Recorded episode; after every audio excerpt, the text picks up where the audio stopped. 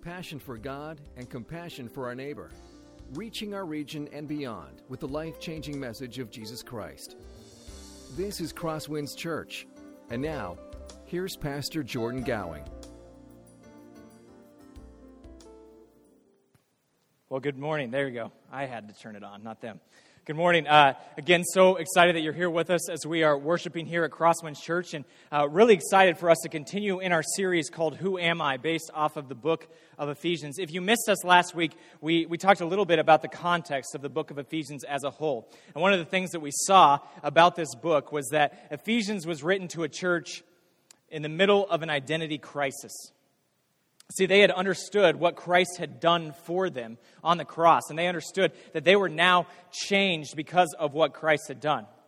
But at the same time, they began to question and wonder how on earth that applied to their lives now that they were Christians in this day and age. And so Paul writes this letter to a church that is in the midst of trying to find its identity. And he tells them that their identity is based on what Christ has done for them, that they have a new identity on, or because of what Jesus has done on the cross. This morning we're going to be in Ephesians chapter 5 and verses 15 through 21. And I love this passage because it's a passage that basically tells us things that we should be doing because we are Christians. Now, it's important for us to, to catch the key phrase there because we are Christians, not, not saying to become Christians. I think one of the worst things that we can do for our spiritual lives is to take this passage and say, okay, this is what I have to do. This is what I have to do for God to accept me, to get into his club, to be one of his chosen people. But that's not what Paul is saying at all. Paul is telling us that every single thing that we talk about here this morning is based off of what Christ has already done for us in the first three chapters of the book of Ephesians. In those first three chapters, he gives us the why, why we do these things. And the why consists of the fact that God loved us so much that he chose us before the foundation of the world. That God loves us so much that He decided to make us His adopted sons and daughters. That while we were once dead, He decided to make us alive with Christ, raising us from the dead, so that way we could be alive with Him. Says that we have been united in Christ to be one church, one body, with people who are completely different than us. And this was God's plan from the very beginning. And it's on that background, that basis, that we are able to move forward in confidence, knowing that the things we do aren't to try to earn salvation, but are rather as an act of gratitude for the fact that God has given us a new identity in Christ. Our passage this morning talks a lot about significance. See, the truth is, every single person on the face of the planet desires to be significant in some way. For some people, they desire to seek that significance in the fact that they try to be the best, the top of their profession.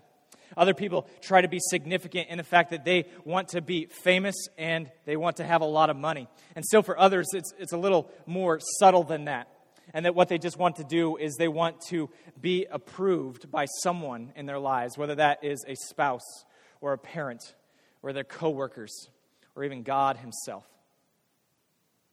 But in all of these cases, there's a desire to be significant, a desire to be someone, to be noticed, to make a difference in the lives of those who are around us.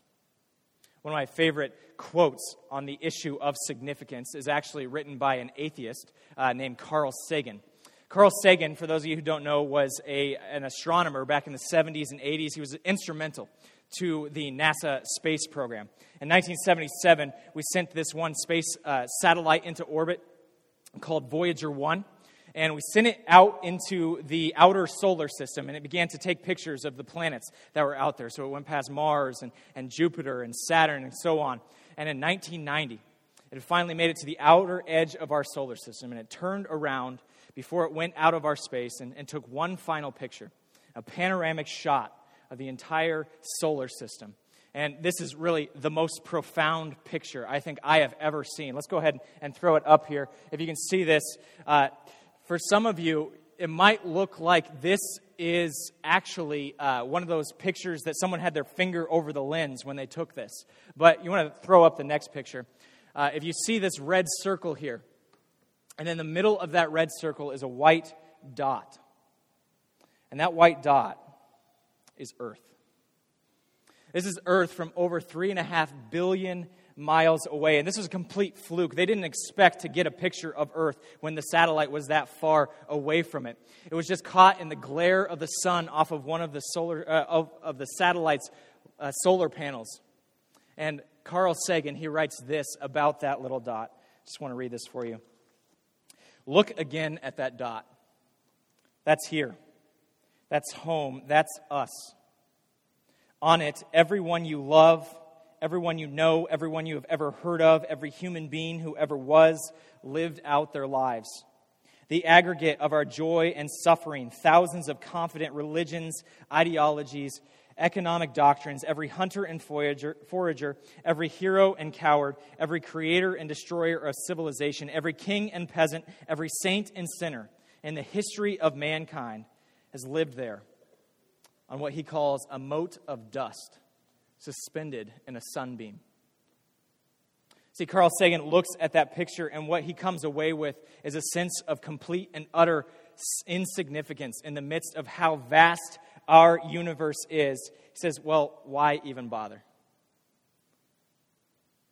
The created world is so, so big. Why even bother trying to make a difference when there's so much insignificance in this life?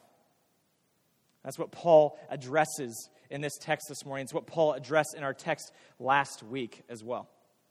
It says, in the midst of all of this insignificance, and the fact that, yes, we are very, very small, we can make a lasting impact in the lives of those who are around us. And the way we make a lasting impact in the lives of those who are around us is by living a set apart life. When we live a set apart, holy life, God uses our lives to make a difference, to impact and transform the lives of those who are around us. That's really the first, uh, the, that's what we talked about last week in the 15 second version of that. And Paul builds on that this morning and says, okay, well, we're going to talk a little bit about how we can make a difference, but we're going to talk more so about how we prepare ourselves to make a difference in the lives of other people. How God has equipped us to make a difference in those lives. And that's where he starts here in Ephesians chapter 5, verse 15. I want you to just follow along with me as I read this aloud. Look carefully then how you walk, not as unwise, but as wise in other words, what Paul is saying is that based off of everything so far, based off of everything we've talked about, the fact that God has chosen you, that God loves you, that God has transformed and redeemed you, based off of all of that, live a set apart life and pay attention to how you live that life. Live in a wise manner, not in an unwise manner. Have you ever noticed that some Christians just tend to make a bigger difference in the lives of those who are around us? Some people are just more effective at making an impact in the world around them. Some of that is based off of talent. God has given some people more talent than others. That's just the way things work. Uh, some of it's based off of experience. God is going to use someone who has been a Christian for 50 years in ways that he, uh, someone who's been a Christian for five months probably can't be used yet, at least for the time being. But ultimately, it's an issue of wisdom. God uses wise Christians in great and mighty ways. See, in Scripture, wisdom is a really big deal. We see wisdom talked about constantly in the Old Testament. In fact, there are several books that are dedicated to this topic of wisdom. And Paul, or excuse me, uh, the biblical authors, they tell us that wisdom ultimately comes from God Himself. Wisdom is what helps us make an impact in the lives of those who are around us. That's really what our text is about this morning. Our text basically is telling us that living wisely enables us to make a greater impact in the lives of those who are around us. When we live a wise life, God is going to use us to make a greater difference in the lives of the people that we interact with each and every day. See, being unwise necessarily is, isn't necessarily uh, sinful. It's not necessarily sinful to watch back to back to back to back movies on Netflix instead of going outside and enjoying the sunset. But it is foolish. And God will use those who are wise, who are intentionally wise, more so than He will use those who are not thinking that way. Our text is really straightforward. It tells us how we can be wise in three different ways. And that's how we're going to follow this morning. We're going to look at these three different ways that we can cultivate wisdom in our own lives. So that's what we're going to be doing. The first one is that wisdom consists of a good stewardship of our time. Wisdom consists of a good stewardship of our time. Take a look here at Ephesians 5:16. Making the best use of the time because the days are evil. What Paul is telling us here is that we should be conscious of how much time we are devoting to certain things. Be conscious of what fills your time. See, your time on this earth is short. And because that time on earth is short, make sure you use it effectively. One of my favorite books is this book called Don't Waste Your Life. And in this book, it's basically devoted to this topic about not wanting to get to the end of your life and looking back on your life and saying, Well, I just completely wasted my life. I should have been doing these things. I should have had these priorities. And instead, I was chasing after these things over here. This entire book talks about the fact that we don't know how much time we have. So don't waste the time that you do know you have. Another reason that Paul tells us that we should be wise, uh, and one other way that we can be uh, a good steward of our time and, and make sure that we're doing this is because the days are evil. If you look around you and you see how wicked the society is, how evil seems to be happening every single place that you look, Paul's saying, you know, make sure that you are a good steward of your time. Make sure that you are being intentional about following God in those times because it's easy for us to get off track. It's easy for us to chase after other things that aren't good. So be a good steward of your time. Well, that may sound pretty easy, you know, just to, you know, hypothetically, theoretically say, that's good, that's good. Let's go be good stewards of our time. But how on earth do we actually do that? How do we apply that into our lives? Well, I want to switch gears and talk a little bit about some practical things that we can do in our lives to make sure that we are being a good steward of the time that God has given us. For some of you, these things may uh, be completely second nature. You may be saying, yeah, I've been doing that since I was 10. For others of you, it might be something that is completely, utterly foreign to you. I'm not saying that this is the best way to be a good steward of your time. I'm just saying that one of the most important things to do is be, give this conscious thought. Give conscious thought to the concept and the topic of being a good steward of the time that God has given you. So, the first thing I would recommend is just budget your time weekly. The beautiful thing about our calendar is every single week has the exact same amount of time in it. Sure, there might be uh, more things that you have to do in a given week than another week, but you know how much time you have each week. When we budget our money, this is basically essentially us spending our money on paper before we spend it in person. It allows us to control our money rather than the money controlling us. Same thing can be said about our time. When we budget our time on paper, when we budget and plan ahead, on how we're going to spend our time. We are in control, not letting our schedules control us. If you uh, want an, a way to budget your time, after this this morning, this sermon is going to be posted online on our website, crosswinds.tv. And if you go check that out, I'm going to have a PDF of how I budget my time on there. It's just a really simple sheet that I fill out every Sunday evening about how to schedule and make sure that I have time for rest and how I have time uh, to work and, and do all these things and make sure that I have the right priorities in my life. And so uh, I'm not saying that you need to use that. I'm not saying it's the best one, but I'd love for you guys to look at that. That'll be online uh, after we're done here this morning.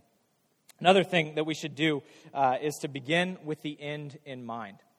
Begin with the end in mind. How many of you set goals on a consistent basis or have a life plan? One of the fascinating things about us as humans is that we tend to spend more time picking out paint colors for our houses, planning our vacations, than we do actually planning the lives that God has given us. When we plan our life, when we go through a life plan and set goals in our life, we're basically asking ourselves, well, how do I want to be remembered? How do I want to make an impact in the lives of those who are around us? How do I want to make a difference in this world? I first got started on this whole life plan thing by a guy named Michael Hyatt. Michael Hyatt is the former CEO of one of the nation's largest publishing companies and an evangelical Christian. And he points out that for a life plan, the purpose of doing that is so that way you make sure you have the right priorities in your life. You know what you should dedicate more time to as opposed to less time to. And when we have a life plan, when we begin with the end in mind, it ultimately helps us to plan ahead. You see, I love uh, this one quote. It's my wife's favorite quote. It's my favorite quote. It uh, actually reveals our, our bedtime habits. Um, it's a quote by John Piper. It says, Sometimes you need to stop trying to save the world and just go to bed by 9 p.m. Sometimes you need to stop trying to save the world and just go to bed by 9 p.m. Yeah, that reveals that my wife and I look for any excuse to go, be, go to bed early. Uh, the, what, Paul, what John Piper is saying in this quote is basically that if you want to dedicate time to getting up before your children go uh, wake up or before you go to work, if you want to dedicate time to God in His Word, then the most important thing that you should do is to plan ahead. You should go to bed early so that way you can get up early. Because if you're going to stay up until 1 o'clock watching a movie or, or whatever, you're not going to be able to sustain that kind of lifestyle. So make sure you plan ahead. Make sure you begin with the end in mind. And the final thing that I want to mention here as we're talking about stewarding our time is know your limits. Just know the limits that you have. You see, God has created us as finite beings. That's a good thing.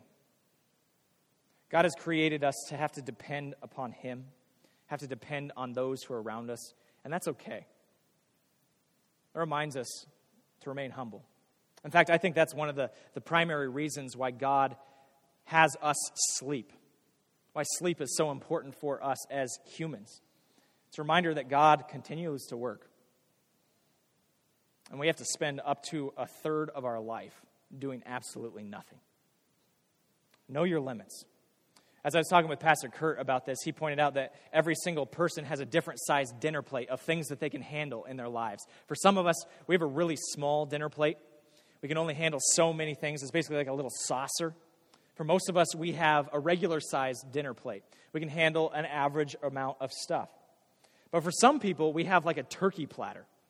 And when you hang out with people like that, you just wonder how on earth they keep going, how on earth they keep doing things. See, comparisons can be good. Comparisons can help us learn on better ways for us to steward our time, but they can also be very dangerous. Know your own limits. See, it takes me a lot longer to prepare a sermon than it does Pastor Kurt, but a lot of that has to do with our context. He's been doing this for several years. I've been doing it for several weeks. On the flip side, Pastor Kurt gets really frustrated because I'm up at 4:30 or 5 every morning starting work. But I also don't have 3 kids. Comparisons can be dangerous. Make sure that you know your limits on how to steward your time. Second, wisdom consists of seeking God's will. Let's continue here in Ephesians 5. Therefore, do not be foolish, but understand what the will of the Lord is. When I was young, these choose your own adventure novels were really, really pretty popular. You guys remember those? Choose your own adventure novels. It basically was like an interactive book. And so, let's say you're starting a book about a safari. And so you begin reading about this safari, and you're on the safari, and then you get to a, a point where you have to make a decision. You can either go wrestle with a lion and turn to page 26, or if you want to go look at the giraffes, you go turn to page 31. As a little boy, of course, you decide to go wrestle with the lions, and so you turn to page 26 and you get eaten on page 27. That's the end of the story. Should have gone and, and looked at the lions, because the or looked at the giraffes, because the rest of the book is about how you should have done that. I think a lot of times we look at God's life or God's will for our lives in the exact same way. We look at it as a choose your own adventure novel. We're so paralyzed with fear about making the wrong decision, about choosing to go wrestle the lions rather than looking at the giraffes, that we're going to turn to the wrong page and we're going to miss out on the rest of the story that God has for us. But that's not what God's will is about to understand what God's will is, to understand how we seek God's will for our lives, we have to first define the term. In Scripture, we see the will of God used in three different ways. First, God's will is referred to as God's will of decree. This is the way that God uh, sovereignly decrees how things will happen. This is the fact that God is in charge, that God is never caught off guard by the things that happen, that God is never taken by surprise, but He has a plan and He knows what's going to happen. This is God's will of decree. The fact that He spoke creation into existence is an example of this will of decree. And this will of decree is a very encouraging thing for us in the midst of our uncertainties because even when we don't know what's going to happen, we know that God does. So that's one form of God's will that we see in Scripture.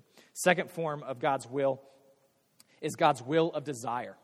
This is basically what God desires for our lives, how He desires that we will live our lives. This is the commandments, the, the desire that God wants us to be holy, as we see in Scripture. That's what Ephesians is talking about here, that God desires that we would know how to live holy lives, that we would seek God's will in that way.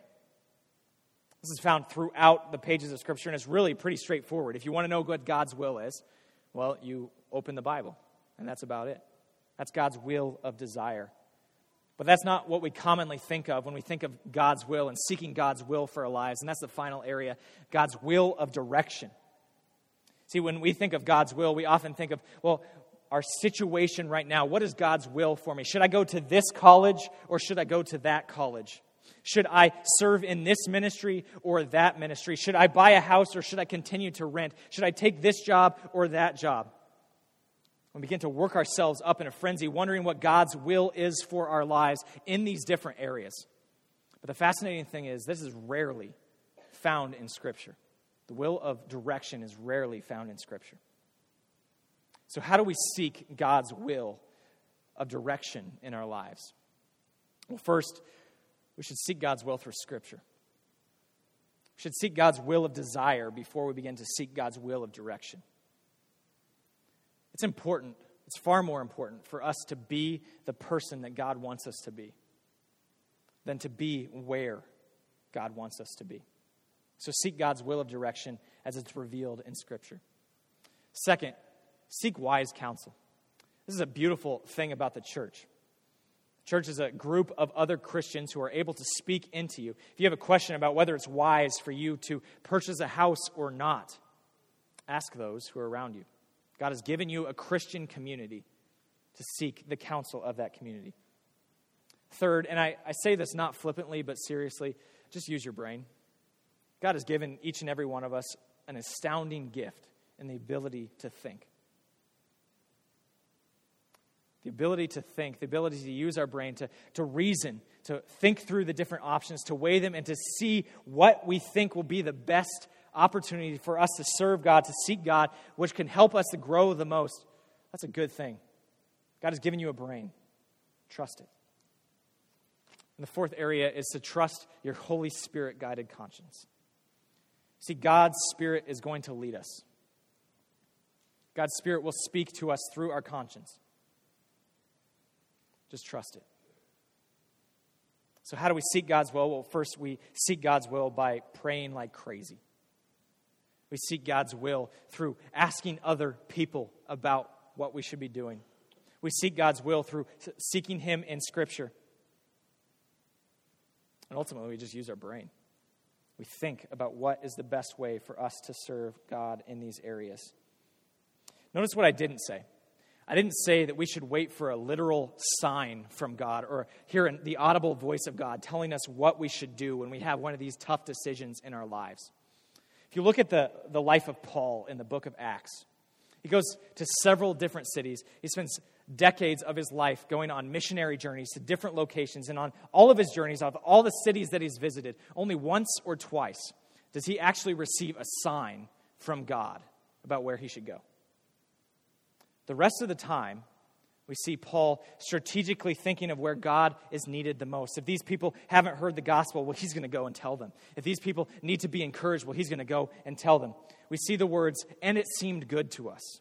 Or we thought that it was the best thing, that this is the way God was leading us. We see that much more often in the book of Acts than we see God giving Paul a clear, visible sign of his direction. You see, seeking God's will in our lives is a good thing. That's what Paul commands here in Ephesians. We should seek to be the person that God wants us to be before we seek to be where God wants us to be. Let's continue. Finally, wisdom. Wisdom uh, ultimately comes through God's Spirit. Let's finish our passage here in Ephesians. And do not get drunk with wine, for this is debauchery, but be filled with the Spirit, addressing one another in psalms and hymns and spiritual songs, singing and making melody to the Lord with your heart, giving thanks always and for everything to God the Father in the name of our Lord Jesus Christ, submitting to one another out of reverence for Christ. See, in this process of seeking out wisdom to be wise in our own lives, we have to recognize that true wisdom ultimately comes from God's Spirit. True wisdom doesn't come just as a natural byproduct of getting older. It doesn't come from reading self-help books. God's wisdom comes from being indwelt with his spirit. Now, this passage that, we, that I just read, it sparks a lot of debates in the church. It sparks debates over whether we can be a Christian and not have the Holy Spirit, uh, or whether we need to be baptized again with the Holy Spirit as a Christian. And there are a lot of debates going on about that. We don't have a, to- a lot of time to, to go into all those, but I do want to say one or two things. First of all, as Christians, every single one of us has been sealed with the Holy Spirit.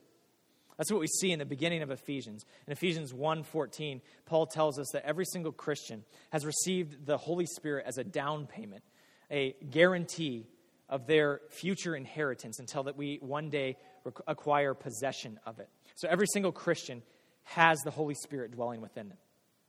There's no need for a second baptism of the Holy Spirit to come upon us because we have the Spirit within us. But at the same time, we can be more full of the Spirit, less full of the Spirit. What Paul is telling us here is that we should seek to be holy, that we should seek to be filled with God's Spirit through the ways that we live our lives. So, how? How do we get filled with this Holy Spirit of God? Well, the interesting thing is the rest of our passage, Paul talks about what it means to be filled with the Spirit. What are the natural outpourings of being filled with the Spirit of God? That's what he talks about in the end. But also, that's how we can get filled with the Spirit. We can do the things that we would do if we were filled with the Spirit. And so that's what he finishes with here. And the first one is to be in God's Word. Notice what he says in verse 19. In verse 19, he tells us that we should speak to one another in psalms. In other words, we should be so saturated with Scripture, we're able to recall it and to use it to edify one another if we want to be filled with the Holy Spirit of God, should be filled with the Holy Spirit of God by seeking His will through Scripture and encountering Him there. Another thing is to be an encouraging Christian community. One of the interesting things about our culture is our culture is all about uh, individualism or self sufficiency, and we desire to uh, be on our own. And we think all that's necessary is for me to have a relationship with God, for it's just me and God. that's exact opposite of what we see revealed in Scripture. In Scripture, we see that Christian community is not only a good thing, it's a vital thing. And God uses a good, encouraging Christian community to fill us with His Spirit. Next thing is just worship. Worship in your life. Every single act that we do, every single thing that we do, whether it is setting up on a Sunday morning for worship services, whether it is in your interactions with your children or with your spouse or with your coworkers, every single thing that we do can be an act of worship to God when we choose to do it in the right way. If you want to be filled with the Holy Spirit, will be intentionally worshiping God in the way that you live your life. Another way to do this is to be intentionally thankful. Notice what Paul says here in this verse. He doesn't tell us that we should just be thankful when we feel like it. We shouldn't just be thankful when the situations are good, but we should be thankful in every situation that we face. Because we have been given enough through Christ for us to be thankful. And finally, we should put others first.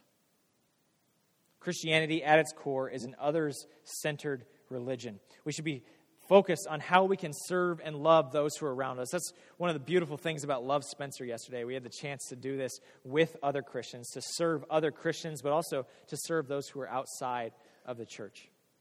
It's a great, wonderful opportunity for us, and it's so, so wonderful. I uh, would love for you, if you have the chance next year, to, to participate, but also to do that on a daily basis with those Christians that you come into contact with the same time that we are filled with God's Spirit, we also have to recognize that we have to be under the influence of His Spirit rather than under the influence of other things in our lives. Uh, the thing that Paul brings up here is the influence of alcohol. What Paul is basically saying is that for us to be under the influence of alcohol is to not be under the influence of God Himself. Now, in Scripture, the consumption of alcohol is not forbidden, the abuse of alcohol is. So, Paul tells us of, of ways that we should be filled with the Holy Spirit. For some of us, the temptation to abuse alcohol is so great that we should completely abstain from it. For others of us, beer tasting and wine tasting is a great, wonderful cultural entertainment experience that someone who has a really unrefined palate like me can't really handle and, and grasp and understand. Be under the influence of God's Spirit, not under the influence of alcohol. It's not just the influence of alcohol that we have to be aware of. There are countless other influences that we have to uh, guard ourselves against. I think of two other things. One of them is music, and the other thing that we should be aware of is the way our consumeristic culture acts and behaves and handles itself. I'm going to share something with you that uh, might cause me to lose a lot of respect in the eyes of many of you, and that is I love rap. I, uh, before I was a Christian, I listened to a lot of people that uh, I'm not even going to mention here because you probably wouldn't recognize the names, and, and, I would be embarrassed if I said them anyway. But before I was a Christian, I listened to a lot of, of pretty uh, profane rap. And I kept telling myself that I was only listening to it for the beat and not for the words. Whenever I would have a friend come and challenge me on this, this subject, that was what I would say. And of course, it was complete and utter garbage. You can't just, you know, blot out those words like that. So when I became a Christian, I recognized that God wasn't being glorified, that this wasn't good for my spiritual life for me to be listening to this kind of music. And praise God that Christian rap finally got good when I became a Christian. Because up until that point, it seemed like it wasn't all that good. And now I, I listen to guys like The Truth and KB. I, I get the ch- I've had the chance to talk with people like Lecrae and Trip Lee, and they've been so uh, instrumental in my spiritual walk. I've even had the chance to rap with one of these guys. And yes, there is a video, and no, I'm not going to show it to you. It is awful. That's why I'm here in Northwest Iowa and not in Atlanta or something like that. God must be glorified in the things that we listen to because words matter. Check what influence you are under when you're listening to your music. Second, our consumeristic culture. See, the truth is, we have no idea how pervasive the consumerism of our culture is. This is really uh, evident in the ways that we can remember co- commercials just like that. The other day, I was driving, and this car from Nationwide Insurance just drove by, and uh, wasn't even thinking about it. I just subconsciously, instinctively began to say, Nationwide is Nice. You guys are just as influenced by our consumeristic culture as I am, so that makes me feel a little better. No, our consumeristic culture tells us that we have to accumulate more, that we have to have the newest toy, that we have to keep up with the Joneses for us to be happy. One theologian basically put it this way that we have two ways that we can be happy in this life we can accumulate more and more, or we can desire less in our lives, if we are under the influence of our consumeristic culture, we will begin to accumulate more and more with every single thing that we do. But that's not being under the influence of God's Word. God's Word and God's Spirit tells us that we should desire less. We should be others centered, as I mentioned earlier. Friends, that's really what this is all about at the beginning of our time this morning, I mentioned a quote from this guy, Carl Sagan, about insignificance. And I, I just want to close with that, uh, with another paragraph from his book called Pale Blue Dot. Uh, it's, it's kind of long, but I just want you to listen to this.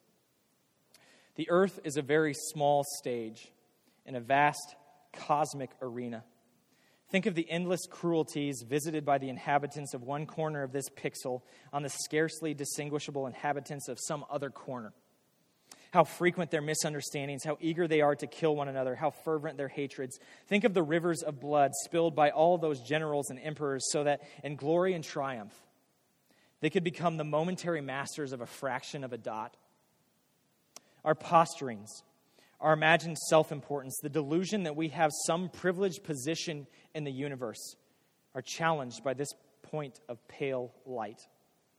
Our planet is a lonely speck in the great enveloping cosmic dark. In our obscurity, in all this vastness, there is no hint that help will come from somewhere else to save us from ourselves. It's really, really depressing look at God's creation. So you think Carl Sagan is onto something? We, by ourselves, in the grand scheme of things, you look at the size of the universe, the size of creation, are really insignificant.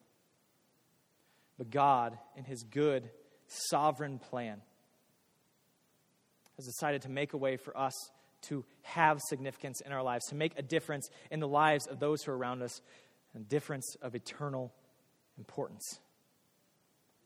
He, he mentioned there that no one is going to come and save us from ourselves. The cross speaks otherwise. In the cross, God came and died for an insignificant speck in the grand scheme of things. God came and chose to give his life for us that we might be able to live for the lives of those who are around us, to live a life that makes a difference, and to live a life that's full of his goodness and his wisdom. From that significant identity that we have in Christ, let's go and live wisely. Let's go live these lives where we can be good stewards of our time, where we can intentionally seek after God's will, and where we can be filled with His Holy Spirit. Let's pray. God, thank you for what you have done for us. The fact that we each have a new identity in Christ. Such an incredible, wonderful blessing. God, we pray that you would enable us and equip us to live wisely, that we would become good stewards of our time, that we would continue to seek after your will of desire, becoming the people that you want us to be. And that, God, we would be filled with your Holy Spirit. And as we are filled with your Holy Spirit, that we would live each day for you and for your glory. We pray these things in Jesus' name. Amen. This has been a presentation of Crosswinds Church. More of Pastor Jordan's sermons can be found online at crosswinds.tv. Thanks for being with us, and may God continue to enrich your life.